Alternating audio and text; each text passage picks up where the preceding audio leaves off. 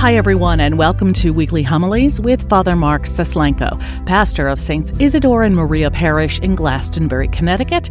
We are part of the Catholic Archdiocese of Hartford. I'm Carol Vassar, Parish Director of Communications, and this is episode 9 of season 6 for the third Sunday in Ordinary Time, January 22nd, 2023.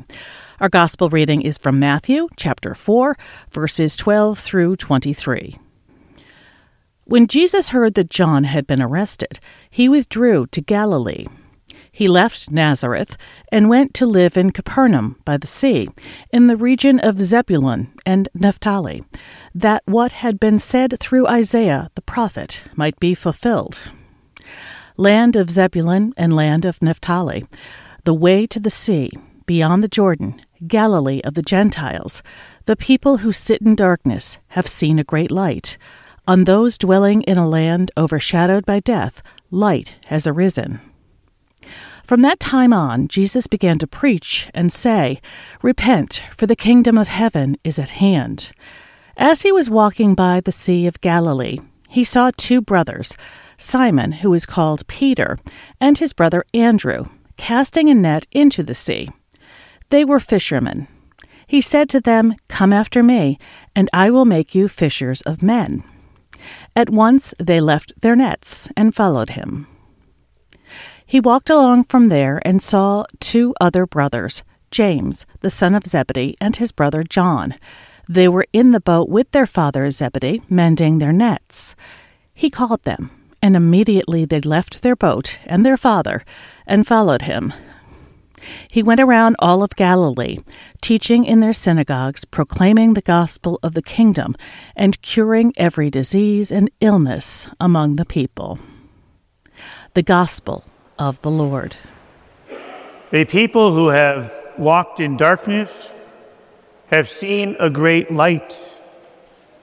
The people in darkness have seen a great light. As we listen to those words, they may have the power to bring us to a place of comfort and assurance. There's something attractive about that darkness and light language, that somehow things for humanity have been illumined or brought to a better place. We may even find ourselves reflecting on other things that Isaiah said when he speaks about the lion and the lamb lying down together in God's vision of peace and harmony for all of God's people. All of which bring us to a very quiet, peaceful place. And we're attracted to that language. We're attracted to the imagery. It hits us deep within. People who have been in darkness have seen a great light. The language used is very important for us understanding this relationship of darkness to light. And the bottom line is, is that being the human beings we are, even though we see the light, even though the light has been brought to us in Jesus Christ, doesn't mean that we always want the light. We don't always want the light. It's there. We believe it's there. We know it's there, but we don't want it here. Because sometimes it's easier to stay in the darkness. It's easier to close the blinds and just remain anonymous in my own little fabricated world. So just because we see the light doesn't mean we want the light. You know, darkness really is a place where there's a lack of clarity or ignorance. We don't see the truth as the truth is meant to be seen. We don't see the reality of who we are, of who God is, and what all of this business called life really means. Because in the light is the depth of understanding, not ignorance. In the darkness, it's easy to cling to illusions, illusions we have about ourselves, what other people have told us we are, what our past history has done to us. Very easy to cling to these falsehoods. And in clinging to these falsehoods, we find ourselves somewhat powerless, rivaling in our victimhood. We just find ourselves spinning the wheels, doing the same things in the same way, making the same errors, the same patterns of behavior over and over again. In the darkness, our worlds become very small. They become very self focused. It's all about what's happening in my life, what my needs are, what my insecurities are, what my fears are, what I'm dealing with, and what's important to me right now. In the world of darkness, we walk through life with a very small picture of importance. It's the everyday pieces of my life that matter most, and the rest is put aside.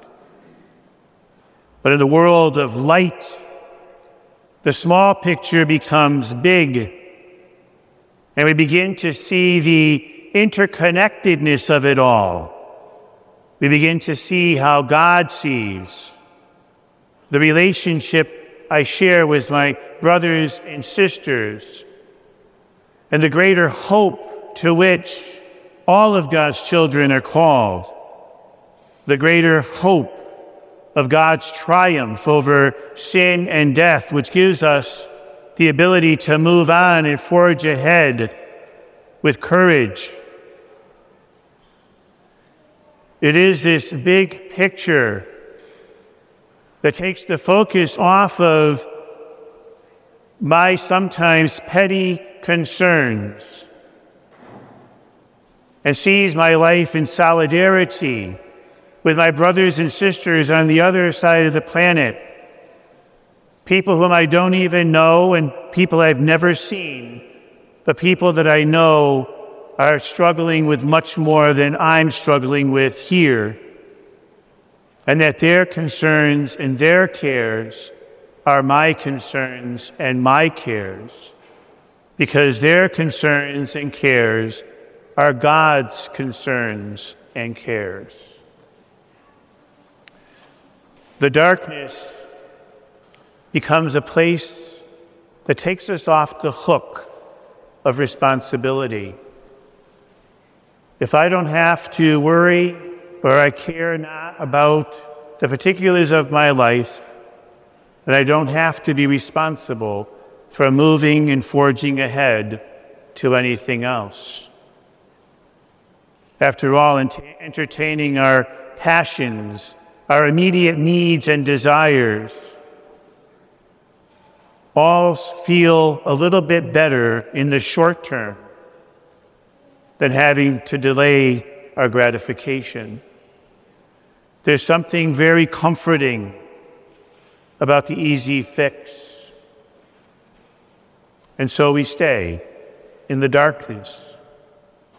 The bottom line is that we don't like the truth. Somewhere along the way, truth became our enemy. I'm not quite sure how that happened or even when it happened, but it most certainly happened. Truth is our enemy. We don't like speaking the truth, and we most certainly don't like hearing the truth. We don't like speaking the truth because we're often afraid of being rejected, maybe speaking out of place, putting ourselves perhaps in a position where I really shouldn't be, or don't belong. And so we see things and we say nothing, all out of fear and self preservation. And we don't like to hear the truth either. When someone out of love wants to point something out to us that is really something we need to look at or to examine, or is something that has hurt us, we become defensive. We're afraid of hearing the truth because we don't want to be wounded. We don't want to be hurt. And we're afraid of being told that we need to change our patterns of behavior. And so we have a problem with truth. We find it so difficult in so many ways. Not least of which is the truth of our lives and the fact that God has a particular design to things that are meant to be and that we have to sometimes leave the way we want to do things and conform to that bigger picture. And so in the darkness, vice and sin reign supreme, especially the sin of apathy, of not caring, of not wanting to put the energy in to anything other than what I can possibly manage one day at a time. But yet, the world of light, the world of truth, directs us to virtue.